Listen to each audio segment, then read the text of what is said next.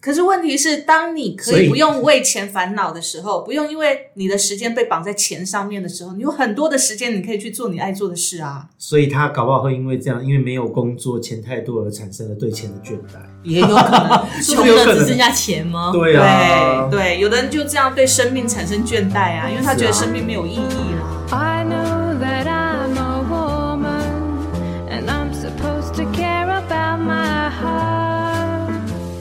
But how can I care about my heart when you are a work of Hello，欢迎来到 Miss K 的神经说，我是 Terry。 I want Hello，大家好，我是 Goto。嗨，我是小布。今天呢，我们又来到录 podcast 的时间了。然后呢，我们就要讨论一个跟我们大家都很有关系的话题，就是你有没有职场倦怠症呢？我先承认，我在这职场二十五年了，我有倦怠症。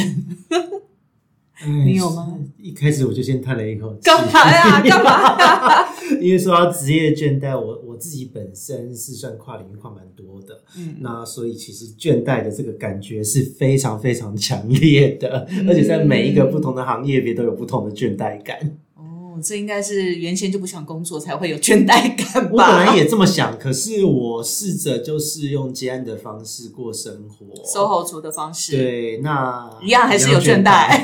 而且不止倦怠还抽离。哇，这很严重。是啊，是啊，小布嘞，我只想要提早退休，这算是倦怠 吗？也是另外一种倦怠。也是对 人生年纪轻轻倦怠就想要退休，你看，大家在工作前都想要退休啊，所以就对啊开始会算年资啊，算我什么时候几人岁家可不以是退在休讲啊。嘛，就是对面试的时候，就是那个很多主管啊或面试官会问新人说：“哎，你在这份工作有什么梦想没有梦想，？”对啊，只想退休，只想只想要赚 哎钱，我赚完之说真后的因离为开我。们自己自己常就是工作的经验中，都一定会面试到人。我们做到这这这么这么久的工作经验，然后呢，每次我都觉得说，看到旁边跟我一起面试的的的面试官问这个这个问题的时候，我都很想翻他白眼。 可是，在那个新人面前，不好意思这么做， 因为我觉得这个问题真的很。很很瞎，大家都说说白了啦，就是嗯大家都是为了赚钱讨生活。嗯，有多少人是真的为了梦想？哎、就算是为了梦想，也不会是为了这么小的一个职位的梦想 啊。其实每一个人工作赚钱都是为了生活，我觉得这句话是真的非常好啦，也是真的说到人心。那生活到底需要多少钱呢？这个就没有办法算计，但是我们很清楚知道退休要多少钱才能退休。没错，起码两千万起跳吧。是，但是重点是取决于你几岁退休。如果呢，你轻年纪轻轻三十岁就想退休，往后还有五十年要过，所以那你就是两中三乐千透万的是不够的哦。哇，中乐透头奖人才有办法年轻就退休。你看之前那个英国的乐透得主，对不对？可是五年然之后宣就布没了。没有没有，他那时候送的是四点多亿还是二点多亿，他就决定要退休啦、要是我，我也觉得，反正我就把他基金信托之后，只要每一个月领一点出来，嗯对我也觉得过得很爽啊。对啊，嗯对啊。所以其实我但觉是得这样人生到底有什么？就是没有目所以标啊，就是，可是问题是，当你可所以以不用为钱烦恼的时候，不用因为你的时间被绑在钱上面的时候，你有很多的时间，你可以去做你爱做的事啊。所以他搞不好会因为这样，因为没有工作，钱太多而产生了对钱的倦怠。也有可能， 穷有可的能只剩下钱吗？对啊，对对，有的人就这样对生命产生倦怠啊，因为他是啊觉得生命没有意义啦。你想一想，没有这样我们就没有人生倦目标怠了耶，瞬间被我这样讲一讲，你们就 没有倦怠了，我就好们了就觉得哇，我们的工作好有意义啊！完全就一点倦怠感都没生了。命出现了希望吗？对对对，突然觉得哇，有工作真棒。对啊，真的。其实我觉得有工作真的是一件幸福的事情，因为呃，说说我们平常其实 g o 之前当售后族嘛，嗯其实没有跟人群接触，其实也会觉得人生没有就是前途一片迷茫吗？呃，当时其实就是因为已经受够了客户、还有上司、还有猪队友的气，嗯所以那时候就是在 SOHO 的前一份工作，在公关业离职之后开始接案。嗯，那那时候接案，其实真的会意识到说会有这种倦怠感，就是因为其实你能不知道各位在镜头前的观众能不能想想象哈，就是你可能一个他们不礼是在拜。镜头，他们在啊耳对不机起里。我已经不想纠正他了， Sorry，已 经录到我们都有倦怠，是不是？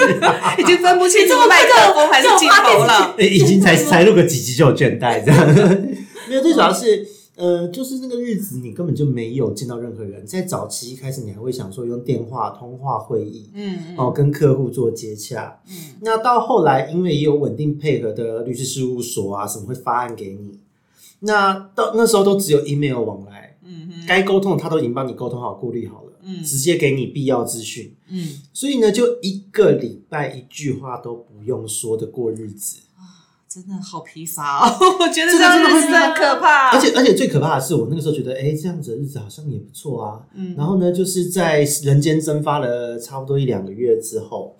我们的死党啊，大家还是硬把我揪出来，结果发现他们在讨论什么我都不知 道，啊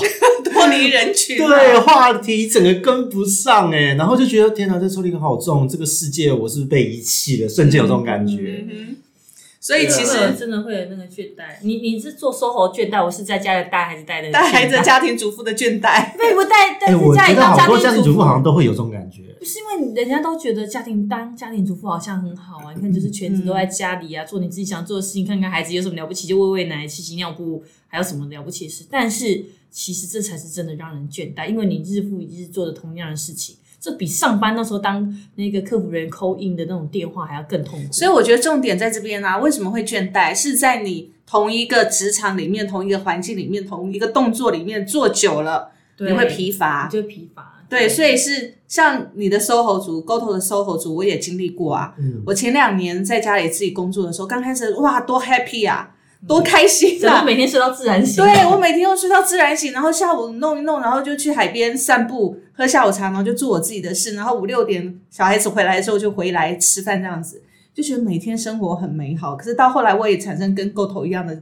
幻觉，哦会觉真得的世界遗弃我，然后你会不知道怎么讲话。对，对，然后你会觉得曾经你梦想当中的 SOHO 族怎么会变成这个样子？而且你找不到一个人讲话的时候，你内心就觉得好寂寞，然后很孤单，然后就觉得完蛋，现在外面到底在发生什么事，自己都不知道。而且而且一我开真始的那比个时妈候妈还惨，妈妈至少还会交妈妈群的朋友，还会聊聊我们天。完全啊没有有啊欸而且那时候真的很可怕，就是呃，以前年纪小的时候，你会对于所谓的社交圈啊，或是对一些所谓的那种啊外形较好的那种人，嗯他会对他们的生活或是这种社交圈会感到一些憧憬。嗯可是当自己在 SOHO 的时候，嗯原本会想到啊，工作自主嘛，时间自由嘛，嗯做的很轻松啊，也可以打扮的漂漂亮亮、帅帅的啊，去运动啊，过得好。结果事实上都是事与愿违啦，就是做了三个月、半年之后，你就会发现自己怎么蓬头垢面， 因为你都足不出户，不用见人，不用视讯会，你只要发 email 就好了。更惨，还不用化妆，还不用买衣服，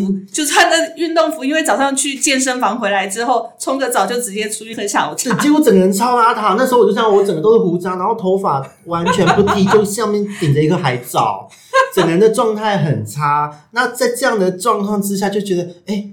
距离这个圈子，或是距离那样的生活方式更遥远了。电影演的根本就不是真的。所以你知道吗？我们所谓的 SOHO 族啊，比如说像小布的这个家庭主妇带小孩，这个也算是一种 SOHO 族，因为你独立工作嘛，对，可是他他还有一些外界的刺激，还会跟妈妈群朋友。我们那啊他时候还完会去市全场啊、没超有。市买菜，对不对啊对？，不是我还会帮同帮我小孩子结交一些社团的朋友啊。啊这个真的是有心的妈妈，我那时候是完全没有。后来我自己慢慢的也发现，因为你重新回到职场工作，慢慢把这个脚步追回来，就会发现，嗯其实能够让自己维持那个好的状态，就是有那种 fashion，有那种敏感度的，他们接收的资讯量是很大量的，嗯才能随时让自己保持在那个好的状态，或者是说你自己的内心是够活跃的，你可能对不需要外界的刺激，但是你的内心的新陈代谢是够快是的。的，是的，结果可是 SOHO 久了，那个真的是心已 死。所以我们两个到底在 SOHO 什么啦？对啊我觉 SOHO 得其实我觉得我们那两个，我们两个的 SOHO 是逃避现实，因为工对作啊一段时间久了，就像 Goto 刚才讲，你遇到很多职场上面的那个那个同事啊、老板、客户的一些刁难啊，是，那我也是啊，你就会觉得啊，干脆自己工作是比较好，自己是自己的老板，不是是自在快乐多了吗？然后就事与愿违，结果发现自己有了 SOHO 的职业倦怠，还发发生了对于现实人群的抽脱离倦感。怠，对啊，那时然后候看我真的工作到就是在家里面看电脑，就是这样子过了两三年啊，这种日子之后，我真的觉得我就是一个没有感情的工 作机器，没有感情的打字机器。你看，但像现在有些有些人，他就觉得工作久了倦怠了，他逃离的方式就是结婚、进入家庭、生小 孩。然后嗯另外一个深渊，另外一个深 渊，这就是小布的治疗那个职场倦怠的方法之一，哎、不是吗？我对，这是我治疗职场倦怠方式，因为就是一直改变自己的生活的目标啊。对，然后没真事的。就是你看，就是还没结婚之前的职业倦怠碰到的时候怎么办呢？就是考考证照啊，学学外面第三技能啊。那我觉得得其实小布的的逃避方式还蛮积极的，哦有哦正向，当然超正向的，正向到我有点无法 直视。但是我喜欢我们这种先糜烂、先萎靡一阵子之后，才知道正向的好处，所以我们现在多珍惜正向。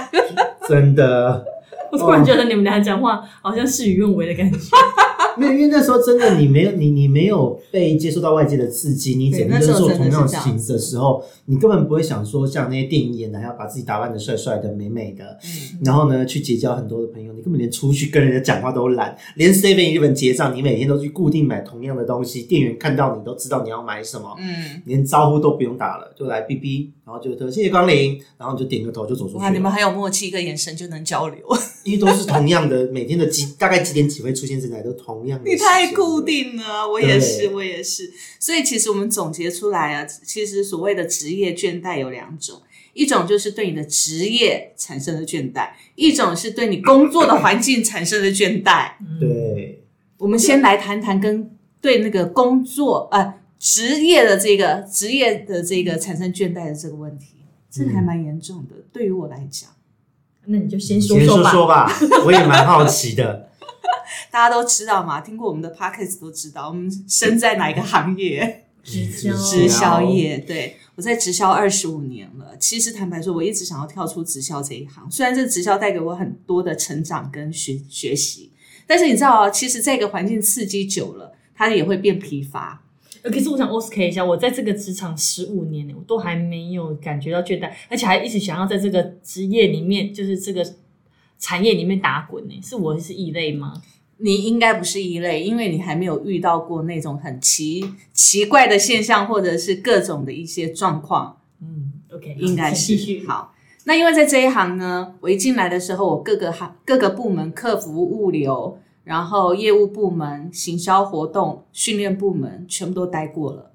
所以对我来讲，当我已经已经这一家所有的各个部门都轮过之后，我觉得诶，对这一家觉得到了一个瓶颈之后，我会有一种方式就是跳槽，嗯，累积实力就跳槽嘛，这在年轻时候一定会做的事啊。对啊，嗯好，跳槽就往上跳。那薪水越跳越好，职位越跳越高的状态之下，当你觉得你的人生的目标跟价值不太一样的时候，事实上你会对你现在所职业的当下，你工作的那个冲劲的当下，因为你所有的几乎这一行各个部门你都你都待过了之后，你会觉得这样下去还有什么地方可以做？于是我就跳出去当直销商。嗯，就是直销商总有很多了，那对两对年对，不止我跳出去两次哦啊。两次哦， 第一，呃，对，第一次是在十五年前，哇塞，十五年前哎，对，也是跳出去三年。然后呢，第二次就是在呃四年前嘛，跳出去两年嘛。但是呢，你会发现，其实每一次出去之后再回来，你的心情就会不一样，你就会觉得你出去之后，其实你换的那个工作的模式不一样了。工作模式不一样，其实会比你跳公司换职场来的更更有那种能够更让你的心充电。嗯因，为完全是不一样的模式。过去我们都是内勤嘛，都是行政嘛，去做规划、做管理。可是当你跳出去，你真的是在做你的市场的开发的时候，你从最小的一张 DM 那一句 slogan 都要自己设计的时候，然后每个客户自己亲自去谈的时候，不再是纸上谈兵的时候，那种临场感就会真的让你觉得哇，你真的好像是可以下到市井小民，也可以上到那个那个百官达贵的那种感觉。所以你就会觉得，哎、再回到这个职场来工作的时候，事实上你好像已经在人间走过了一圈的感觉。嗯，你对原来的工作会有不一样的想法。好啦，我第一次跳出去之后，我建立了自己的团队，然后呢，我又回来工作的时候，那时候是为了小孩，然后就回来，因为要有固定上下班时间嘛，我就又回来固定上下班时间。好啦，又做做做，都做了大概十年左右，就到了第二次倦怠。所以在四年前我又跳出去了，但是第二次跳出去做直销商的那个那个市场的运作模式跟第一次跳出去的不一样了，整个技大要进工具不一样了，谈的方式不一样了，嗯产品也不一样了，所以你的整个眼界也不一样。然后呢，过去第一次当直销商的时候是在台湾区，第二次的时候已经跨到跨到国外去了。嗯，所以那个整个的视野，你会发现跟在办公室又不一样了。对，所以其实我觉得很建议，就是说，如果你真的在办公室里面待久了，然后你也觉得你这个这个行业里面呢，你各个的角落，你该学都学完了之后，那如果你这个产业里面还有一片天，就是在市场面，你还没有去试过的，真的要去试一试。从办公室跳出去，当整个的市场实际的拓展、拓展、呃拓展者的时候，其实你会不一样，嗯那感觉会不一样。有很多的现实面，也许你也会觉得哦，原来不如自己想象。在我们做规划的时候，你会觉得哦，原来实际面是这个样子的，你会更客观，然后更谨慎，然后会更接地气。所以其实再回来进入行政的办公室内的行政管理工作的时候，其实那个心境跟原来我一直待在办公室的时候是不一样的。这个我觉得真的是还蛮蛮具体的一个一个心境的变化。可是我听不出来你有倦怠啊。哪一个倦怠？你就说是现在对吗？啊对就是会才倦就是倦怠才跳回来嘛，对跳回来后又倦对，但是怠。你你刚刚听他讲话的过程当中，我觉得他只是充满了兴奋，就是看到很多不一样的事情。我其实并没有很强烈地感受到你对这个职业或者是这个职场有任何的，就是不满或者是不爽。又分另外一个层面来讲。刚才那个讲的是关自于我成长的部分，对自我成长的部分。第二个部分要真的是对于产业的这个部分，就是说，我觉得分呃实际面来讲，就是说你针对产业上面来讲，对于我工作上面的确是有帮助的。嗯，可是呢，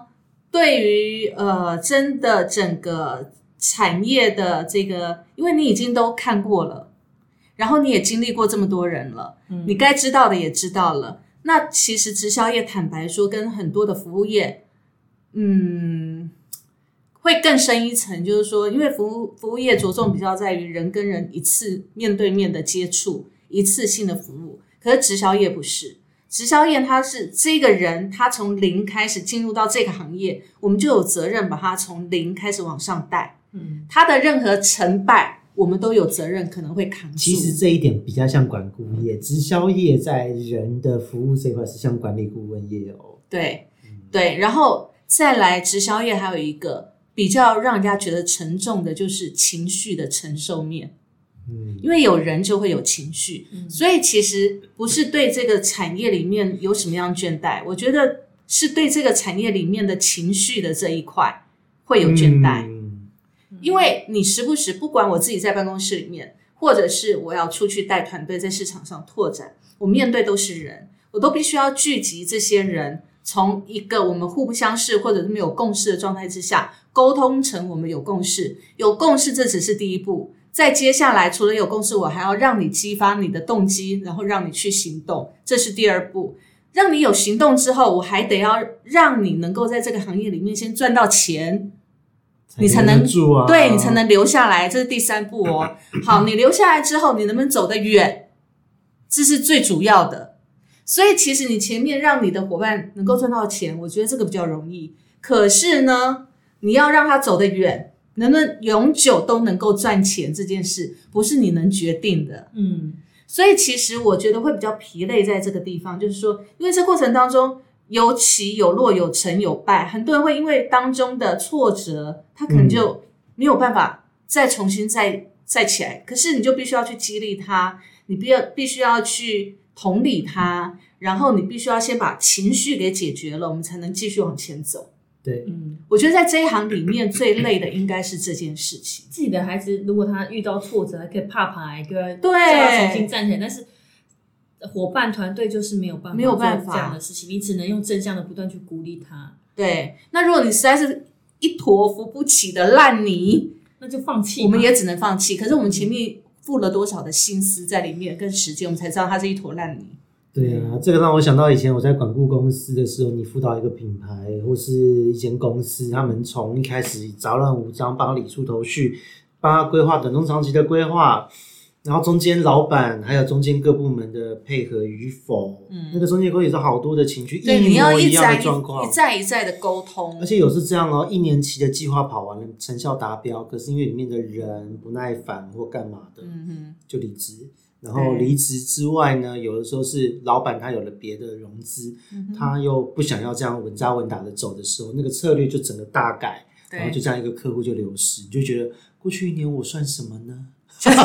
还好只有一年，但是那个团队的培养，那个人真的不是只有一年而已。对因为通常啦，管理顾问公司的合约都是一年一年的签，嗯哦，就再怎么少都会用一季去签，对但是季是看不出什么长变成化绩对效对的。对对对，所以那个时候就是我们讲，哎，可能有时候有一些比较资深的经理人，在管顾的经理人，他们会说，嗯啊，那个客户辅导了五年六年，嗯然后呢，换第二代接班之后，就整个不一世样界了都不一样了。对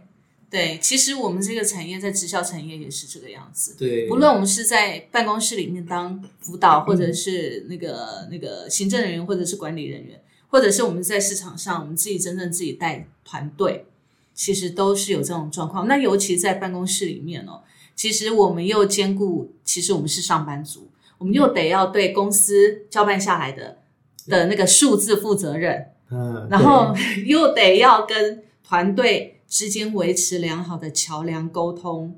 跟辅导的一些动作，对所以事实上真的会比较容易倦怠，你会觉得 到底关我屁事啊？对，对可是你又得做，又得处理，因为我觉得，其实当直销业的内勤人员，他真的是一个关系是非常微妙的，因为你要维护的不只是同事之间的关系，嗯跟客户又不是像一般的传产的客户那样子，就是交易啊各方面。对我们要我们牵涉不只是交易这件事情，对还有他对你的信任啊，对还有各方面，就是真的是管家管到 他家对对马桶是什么颜色都要管的而。且而且最麻烦的是，你还要谨守一些就是客户跟你之间的分 际。对，没错，那这个我说真的，有时候久了真的会疲劳，对，而且很难拿捏啊，有时候很难拿捏。这个很看像以人前啊，以前我们曾经有一个同事，就为了他所辅导那个团队能够达成业绩，还有因为他辅导那个团队是公司业绩的一半，占一半，所以是大嗯压力团山队，大，所以他为了要能够让这个团队 hold 住这个团队，你知道他服务到家、哎，他过年过节还送礼，然后呢，领导人生日还特别组了，就是他那个 team 的那个。那个成员到他们家去帮他们唱生日歌，然后帮他们办过 par- 生日，办 party 还特地特地不让领导人知道，特地在他的门口当生日的那一刹那让他惊喜。吓我死谁是啊我是没有办法做到这样子，我觉得压力好大，我是那个领导，我压力好我大。也没办法做到这样，我因为我今今天其实收到我们前主管他写的那个职业的职，他的那个职掌的工作，其中一个就是呃，要知道那个直销商的喜好。我想说，妈呀，这是什么 什么对职掌啊？对，在过去早期的哦，早期的我们这个产业所要求的业务人员，就是业务管理的人员，他是要知道，连生日都要知道， 嗯然后生日要每要每一个人打电话去问候对方的，就是我们的那个领导人的生日有，然后要知道他喜欢吃什么，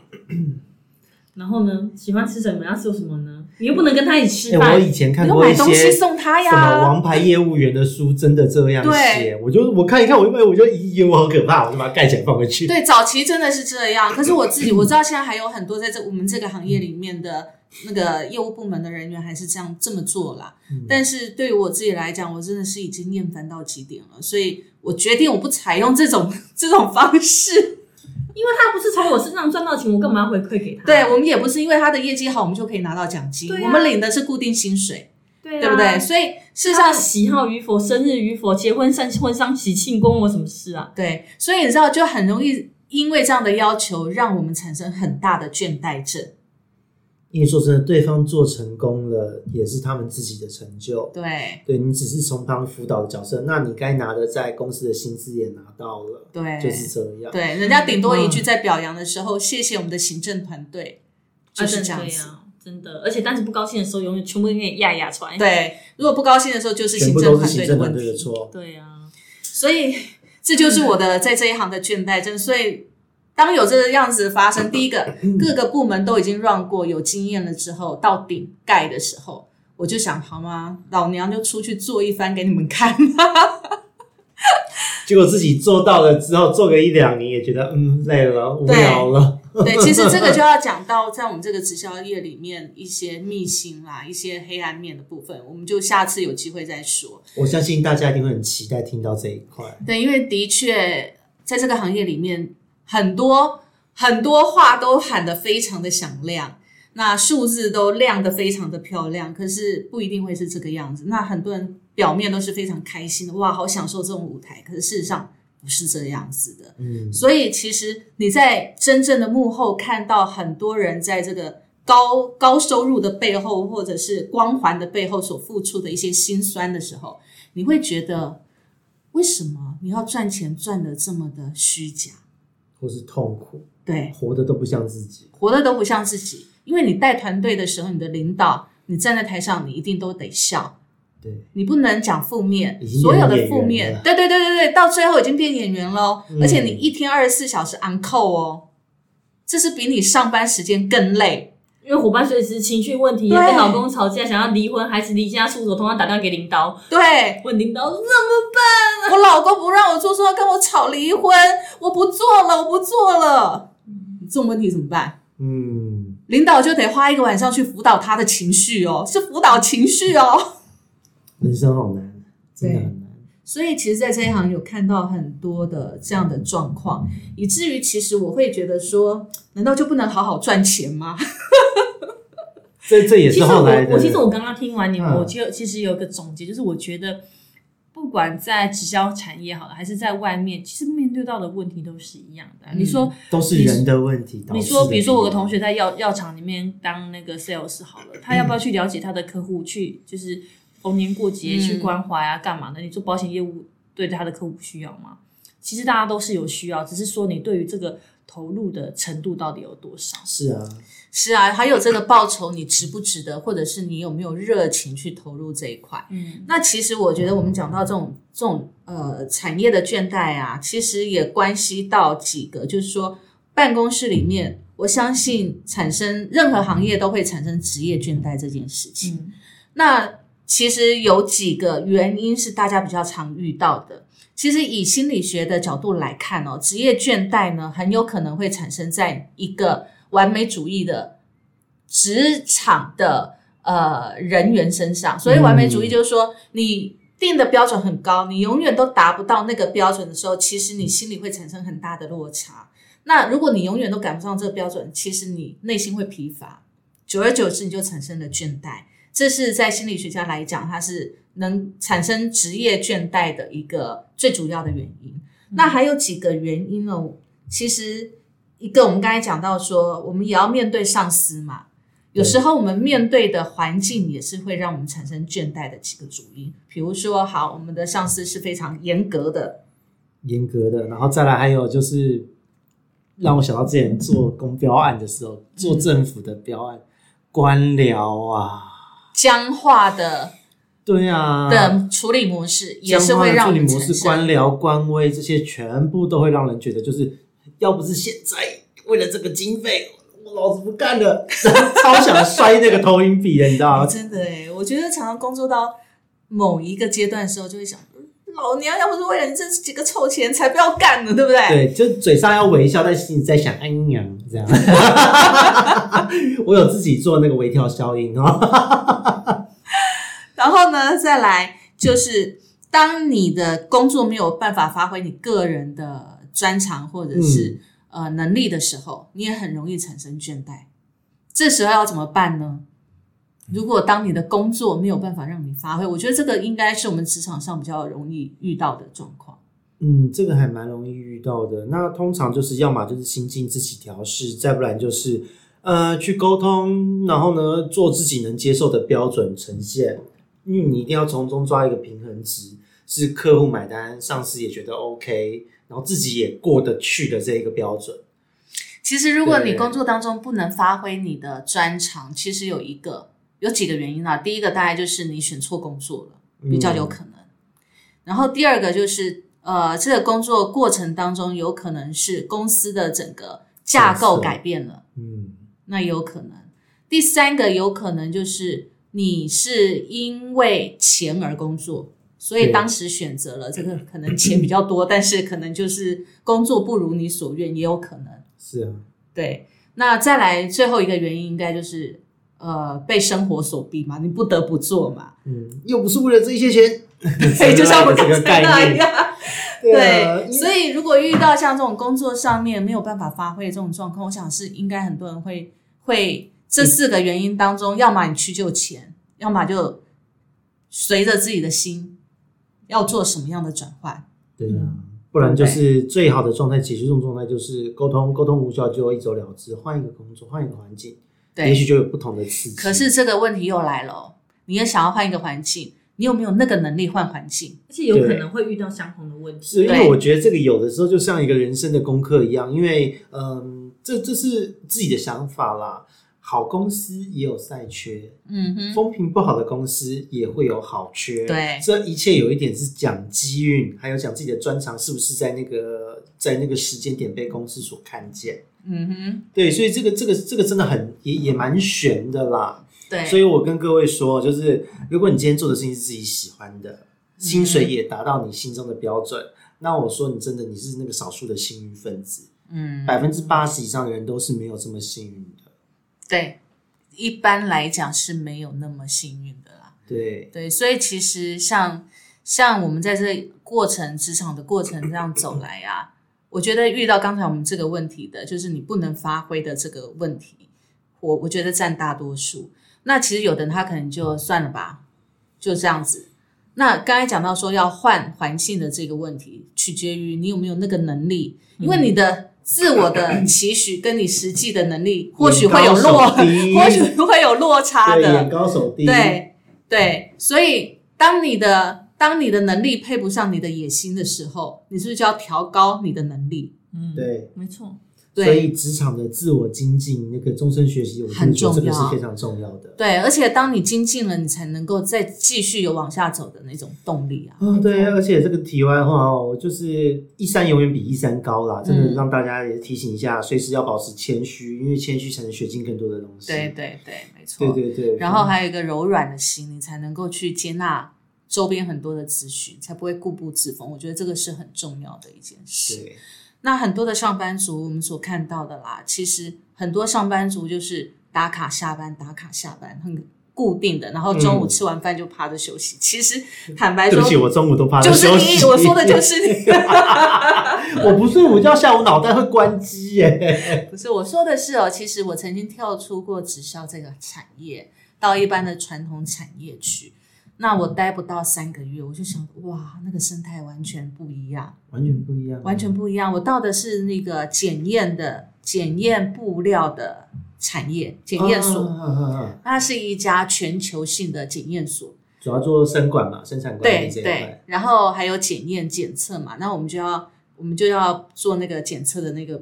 把关的那个部分。然后那时候其实我能够跳到那家公司，我还蛮开心的，你知道吗？因为我想哇，终于脱离了直销这一个产业，可以去一般的产业里面走一走。然后真的八点半打卡，十二点一到，所有熄灯睡觉。然后呢，一点一点的时候，那个灯又亮起来，灯又亮了，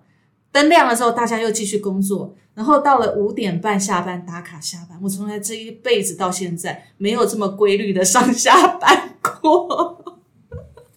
因为很多很多做那个公职啊什么的，嗯是是会有这样子的工作的经验啊。我自己是以前的工作经验，我在船产哦，是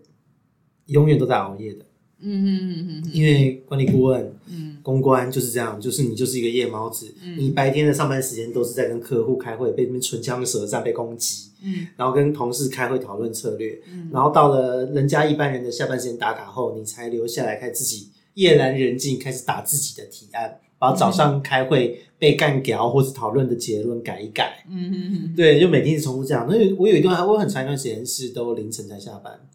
所以我其实之前也好羡慕那种啊，可以五点半下班，六点好规律的生活，然后就开始 SOHO，结果就嗯，有其其实我蛮建议推那个 Carrie 啊，就是到时候要换工 作，可以去想想看要不要去那种呃信托公司啊，嗯就是那种催账部门， 每天去去骂人，就是骂人就有对，而且会有也许会有一些新的不一样的刺激啊。还钱呐你，老王欠钱不还是不 是？对， 把所有的怨气全部都拉出来， 哎，这也不错哟。感觉他们还也不错。他们也蛮缺经销呃那个绩效经理人的，你们是 而且而且坦白讲，如果你一般我们自己去业务要去外面抢业绩的时候，你抢到一点算一点。可是催债的这种部门，是你抢回一笔，公司都会为你喝彩，你知道吗？而且会有那个榜榜单的哦。哦，对然后会吵有扣打业绩扣打哦，你达多少啊？然后占公司百分比多少、啊？吵架王之类的，吵架王，然后有个冠军的那个小贴纸，这样对啊吵架王。哎，真的是，我觉得职场上面有很多种你这状况，跳跳错行业，是吧？所以我应该跳去那个催债的吗对？啊，什么八点半、五点半，什么几点什么无聊，听都听都觉得很不适合你，无 聊死了。我之前在实验室待做研究助理的时候，除了就是每个月会出去采样，去外面去弄一些实验的 sample，其他时间也是这样子啊。你跑数据或是参找一些参考资料，就是这样很规律啊。嗯哼，你就会觉得，嗯，那个可以开始可以了解为什么很多公务员下午就一定叫个下午茶，嗯就这种无聊啊。对，就真的就是这样子就有收入了。我就觉得啊，好好空虚哦我。有一个朋友啊，他在那个好了，就是公家机关了哈，不要说哪一个单位， 在公家机关里面，他跟我说，哦，真的是人生人间天堂，因为他也是从我们这个行业跳过去的。但是呢，他待了第一年，他觉得哦，真的人人间天堂，因为呢，可以在里面看韩剧、看小说，然后呢吃下午茶，哪一个公务单位告诉我去不能举发不能他？讲出 来。我去举发他。然后呢，可恶准时上下班，然后国定假日一定休，对，见红修对，然后他第一年去的时候，他觉得哇，从这个直销业那个这种水水深深火火热热，啊对水深火热要扛业绩的这个状态跳到那里，他简直就是一种退休生活。到了第二年，他说：“我感觉我在那里面好像老人院。 事实上是啊，然对啊我会就真的会有几个这样单位，银行业嗯嘛，公务公务机关、检验所也都很 容易这样子啊。对啊，都是这种类型的啊。”然后到第二年，我看他的时候，真的有老人味了。因为他身边也没有什么新的资讯的刺激，就每天都是这样子的人对事物啊。对，所以我在检验所只能待两个多月，我就受不了，我又是我我也受不了，好可怕！我想到中午十二点一到就熄灯，然后呢，默默的吃完饭之后，然后就睡觉，然后想找个人聊天交换一下心得也没有。昨天看了 韩剧是什么的也不能聊，而且而且在这种环境待久的人，我这样讲讲，就是他们思思想会有点僵化，而且会很封闭，就个人他人跟人之间的交流很少、欸真的哎、可是我你们这样子讲讲，让我想到就是，人家不是说要多出去这个社会招招跳吗？嗯，然后，但是这样听听，在外面社会走跳好像也没有比较好到哪没里去啊。有你要走跳过你才知道啊你。没有自己体验过，你听我讲，我听我们这些人讲，就我走觉得跳、对啊这种走跳到一个感觉不对的路，就是会走到老人 院来，再走到走到不好，变成可能就是你知道没，有，其实可是你知道吗？每跳一次，你会治疗一次你的职业倦怠。对，因为你你真你的也这是一种体验，而且再来是就不会啊。像我的我克服我的职业倦怠，就是去学一些新的东西啊，就是有一一些样新啊的刺激啊。一样啊，我刚才讲的嘛，如果你要跳，你想要离开这个环境，职业倦怠嘛，你想要跳，那就是要有技能嘛。嗯，对呀、那也是一种对啊新技能啊。但是你挑到你因为这个技能，你可能挑到别别的行业里面去了，你发那适现不适合你又是哦，另外一回 事。对，对，因为因为像最近啊，就是有朋友在找工作，就是疫情再加上岁末的关系，他面试的机会很多，然后他都会怎么咨询那么？好？这样讲出来会让人家、可是我最近打开一零四，我们这个产业都没有什么在真人哎、我们这个这个产产业一直现在都夯很的要命，有怎么可？能真人呐、对啊，大家都塞为什么满大家满都那么的。喜欢来这个产业啊？这个产业其实需要能力蛮复合的，对啊，所以这个有很多有经验的人会想要来也是正常。嗯，那像刚刚提到那个朋友，他就是他这几天跟我分享，他去面试了呃船产，嗯然后他说那老板讲话好空哦，怎样怎样怎样，说面试官说他要做品牌，可是又讲不出具体的做法。嗯他说要让台湾的政府能够注意到中小企业要醒觉，然后也说出具体的做法这。是口号吧？对，然后他就讲这些话的时候，他就跟我说，他就直觉得这些公司好奇怪。我说哦，对啊，因为其实就是你多去面试，多亲自去看，你听我讲不准。嗯哼，就很多的职场是这样，你要自己去体验过，你跟这些人讲过话，你知道那个气场或他的那个跪靠，那嗯背后是什么意思？嗯你就以后你的面试，你去看一间公司，你就有这个敏感度，嗯，眼光就会变得很精准，那把尺就会做出来嗯了。其实我觉得哦，职场倦怠这件事情啊，不难被解决。就是第一多件点刺激，对，就多一点刺激。这刺激来自于哪里呢？第一个来自于我们自己本身嘛，对不对？你都去面试，像刚刚那样多去看一看不为同什的人么 也好。我突然想笑？多一点刺激，录 podcast 就是一种刺 激。你是不是想接这样？是不是啊？好，所以呢， 我们来自于我们自己本身就是啊，所以我们自己要想花招嘛。 录 podcast，录 podcast 就是一个呀。真的，这个就是一种变化，生活中的小变化。对，，的确是啊。然后第二个就是来自于同事之间的刺激，嗯，同事原本不真的影响勾很心重斗角，来就开始决斗对，吧。，来一场宫斗剧，你马上就醒了，我来想想看，我要跟谁宫斗？所以眼前也就你 了。来吧。明天，明天我们有主管会议是要开始上演《后宫甄嬛传》还是啊《宫心计》？主管还告是诉我是怎么讲，说我都都扯他后腿， 对对，然后你要去跟副总裁应酬，我就故意不去。你们就是故意这样子，就所以嘞，这叫扯后腿，好不好？对，就故意啊！你就让你不是叫我跟你演一场宫斗剧吗？ 即刻开始 action！结果那个因为这样子宫斗，就接下来我也没有看到什么职业倦怠，大家都开始斗成一 团。对，但是大概斗个半年就觉得好累哦，斗这干嘛？ 我觉得我们公司还蛮 peace，真的还没有什么宫斗的情况，就是因为太 peace，你知道吗？所以我们大家都十去，年如一日，所以我们都不选择宫斗，都是选择去学第二专场、啊嗯对，。所以第三个就是要学第二专场啊。对啊，但是学了第二专场到底要干嘛呢？其实还真没屁 用、是吧？我跟你说，我学时间而已我啊。学了什么？大家应该觉得很稀奇，就是我学的，呃，去学那个美语的那个，就是教美语的老师，嗯拿到执照可以在呃某大品牌教美语的老师，然后时薪起跳也不错。那你有那张证照，就可以在他们集团里面教书。嗯然后首选就是你们这样。然后第二个部分，我去学了考保姆的证照，你看跟我本身的职业有关屁事啊！有你把那个会员当做小孩子带啊， 很好啊。小朋友现在把大拇指插到裤子里面，然后把裤子脱下来，小鸡鸡对准马桶。你要我做的是这样吗？我觉得搞不好会有效，我觉得这蛮新鲜的不会啊，蛮符合我们公司的会员。啊，是没错 啦。你不要让人家听到，不要让他们会听到啊！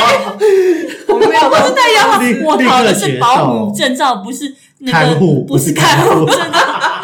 看派头欸 哎、真的。哎，因为我自己是我本身就有兴趣在经营，而且我兴趣也等于是我的副业，嗯所以我还好，我就是专注在自己的兴趣上。那因为你在上班，即使再怎么的年复一年、日复一日，就是受到这些同样的刺激，嗯你下了班做自己喜欢的，你总会有不同刺激吧？ 对，所以沟头第二专长就是养鱼，对他是鱼博士，养鱼，然后帮帮那个像我现在寄生虫，对跟合作的兽医，每天都有新的病例可以讨论。然后每天跟我们讲那个虫多可爱，剖给我们看，我们都快吓死了 我，也才剖两次，你们就吓得半死，没再剖恶第心三巴次。拉。对是，啊，所以这也是一种刺激，也是一种调试自己职业倦怠的方式。，对，其实这也是。然后呢，刚才讲到就是说，不断精进自己的能力嘛。我自己的经验来讲，我除了部门里面呢，呃，不断的转换部门，累积经验之外，再就是职位的往上升，这也是一个。那再来，当了当当你觉得已经到自己的目标的时候，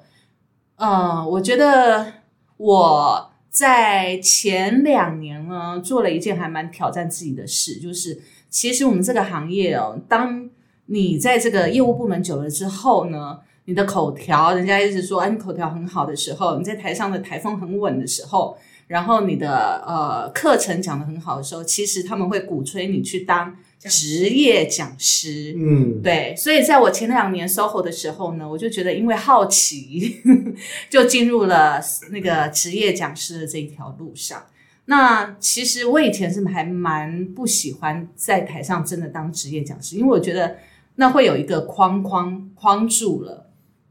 那个我的，因为我比较 freestyle，我比较不会去背一些，一定是呃第一步骤是什么，第二步骤是什么，第三个步骤，我不喜欢这个样子。嗯那我也不喜欢去教别人说，因为我觉得我自己都还在学习的状态，我还没有那个资格告诉你说，哎，以我的经验，呃，我累积起来，我是这样这样这样做，你们跟着我这样这样做，因为我们我觉得年纪也还不到那个好像可以倚老卖老的那种感觉，所以我就会觉得说，其实有时候呃，在台上讲课这件事情对我来讲，我可以做到，但是我并不想成为那样的人。可是，在前两天、前两年的 SOHO 组里面，我就觉得我似乎该去试试看，我到底喜不喜欢，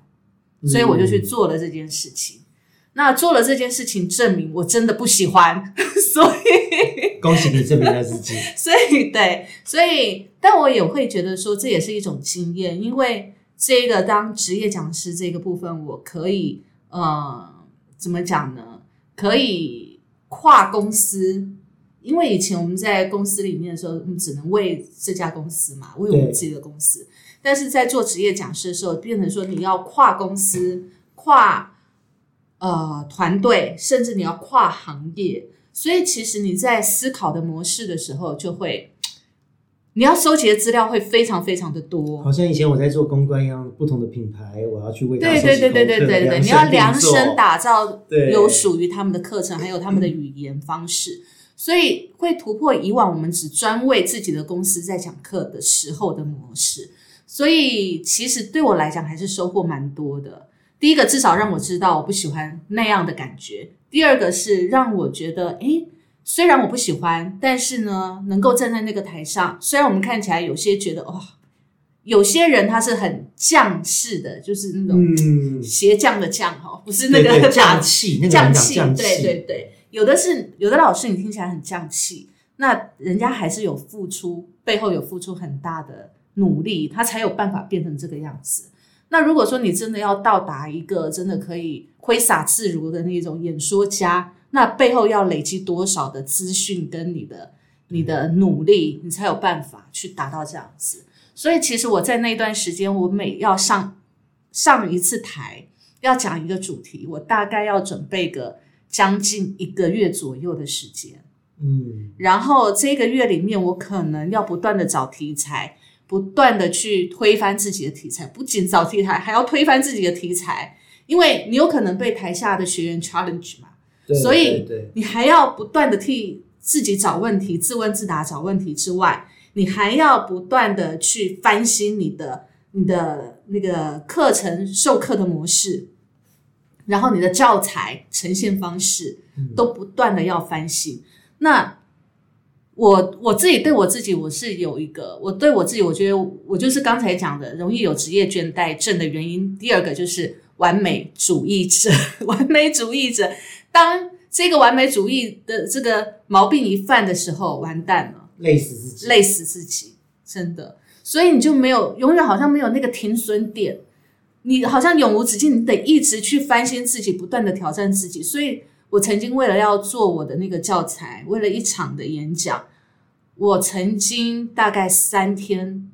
连续工作三天没有合眼。哦，我之前也是这样，我因为我我我其实也是蛮工作狂的。呃，以前在做公标案的时候，这样政府的标案，他今天公告说我要招标了，嗯然后可能只有三两周、三周的时间，嗯然后就要准备提案，嗯提案去简报，然后去提去去做这个服务建议的这个动作。在这个中间的过程，你要把两三周的时间，就是浓缩刚刚 K 宇在做的这所有的事情。然后呢，我之前就有一次，就是一个礼拜为了一个紧急的案件，一个礼拜几乎都没有睡，然后我就昏倒被送医 院，肝指数过高，差点爆肝。对，我觉得这个真的是很挑战，除了自己挑战自己的脑力之外，也挑战自己的心神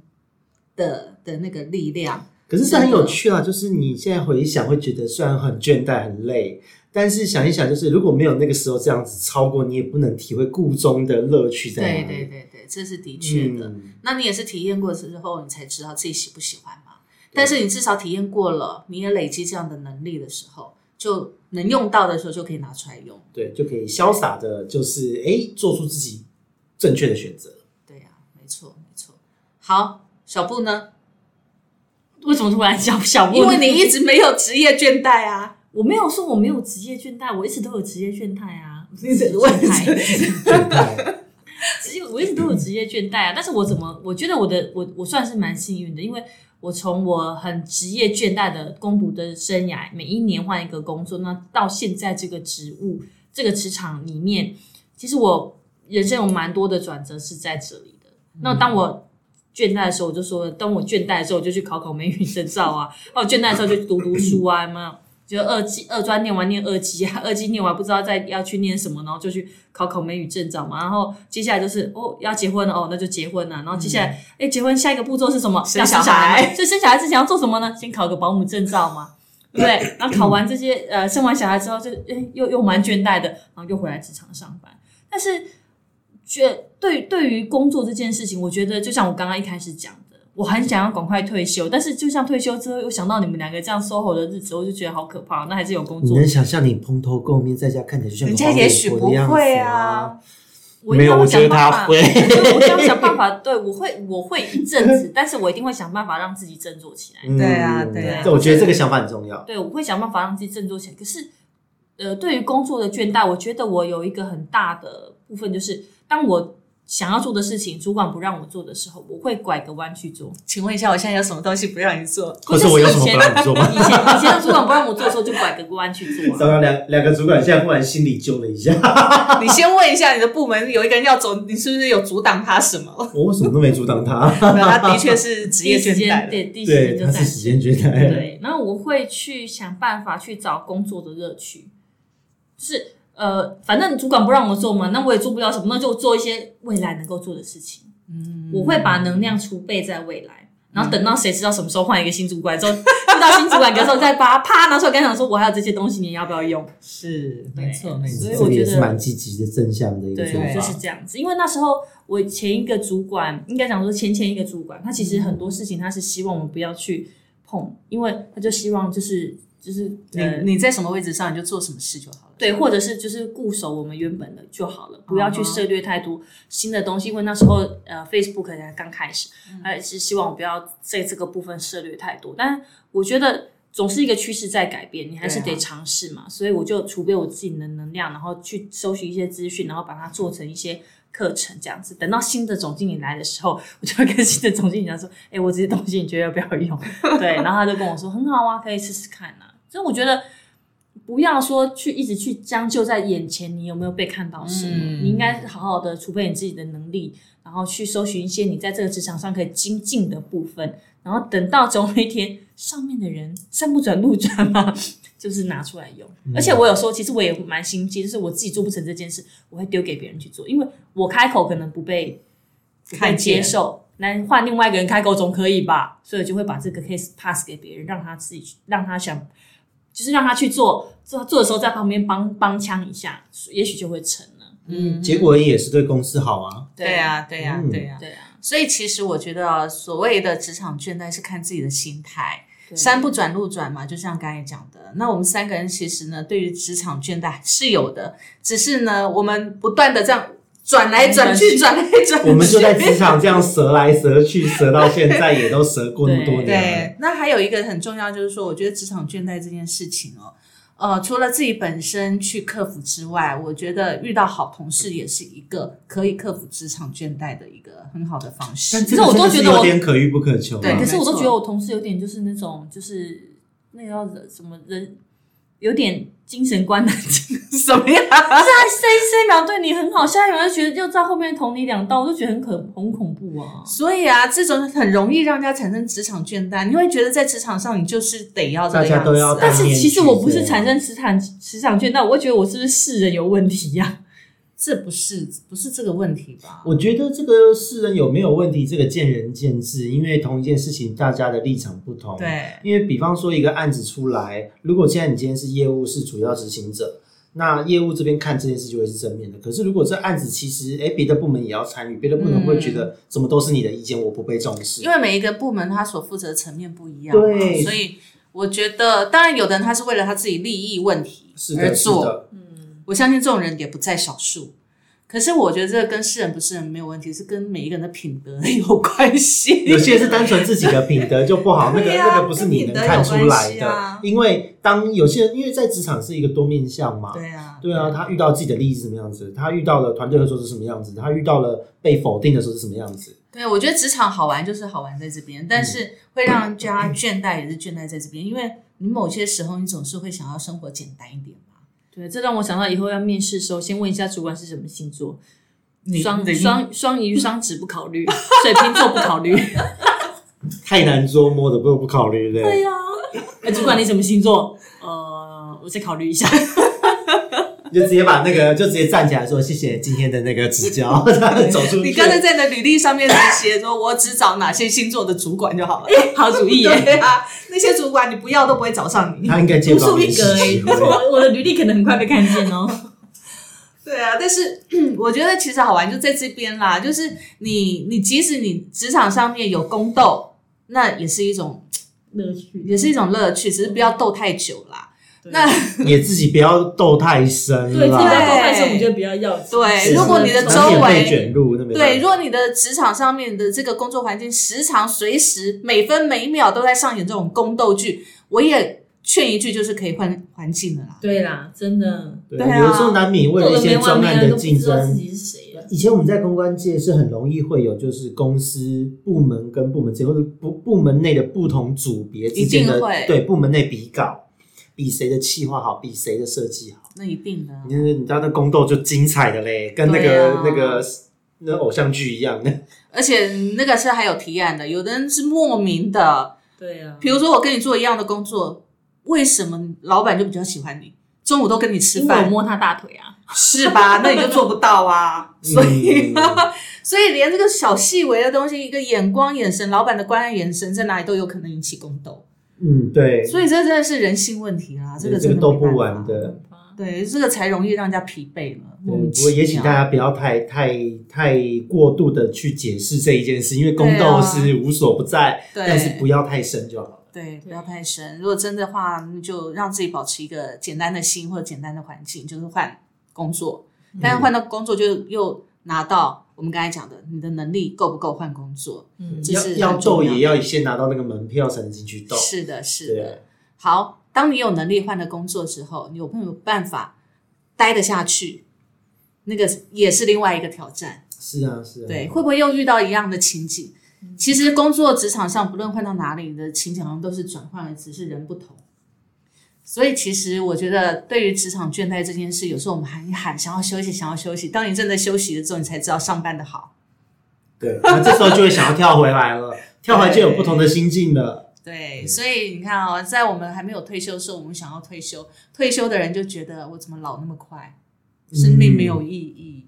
所以其实我觉得总结一句啦，就是说，不论呢是工作还是退休，其实所谓的倦怠，就是你在这一个点上面，你已经找不到你目前找不到你做的热情了没。错，就是这样子而已。所以倦怠只是一个一个形容词而已啦。实际上就是没有 feel 了。对我觉得好好帮自己重新定立一个新的目标是很重要的对。对，其实就像夫妻感情走久了，也是会有感情的倦怠嘛。你就嗯会以为好像要离婚要分手了，那事实上其实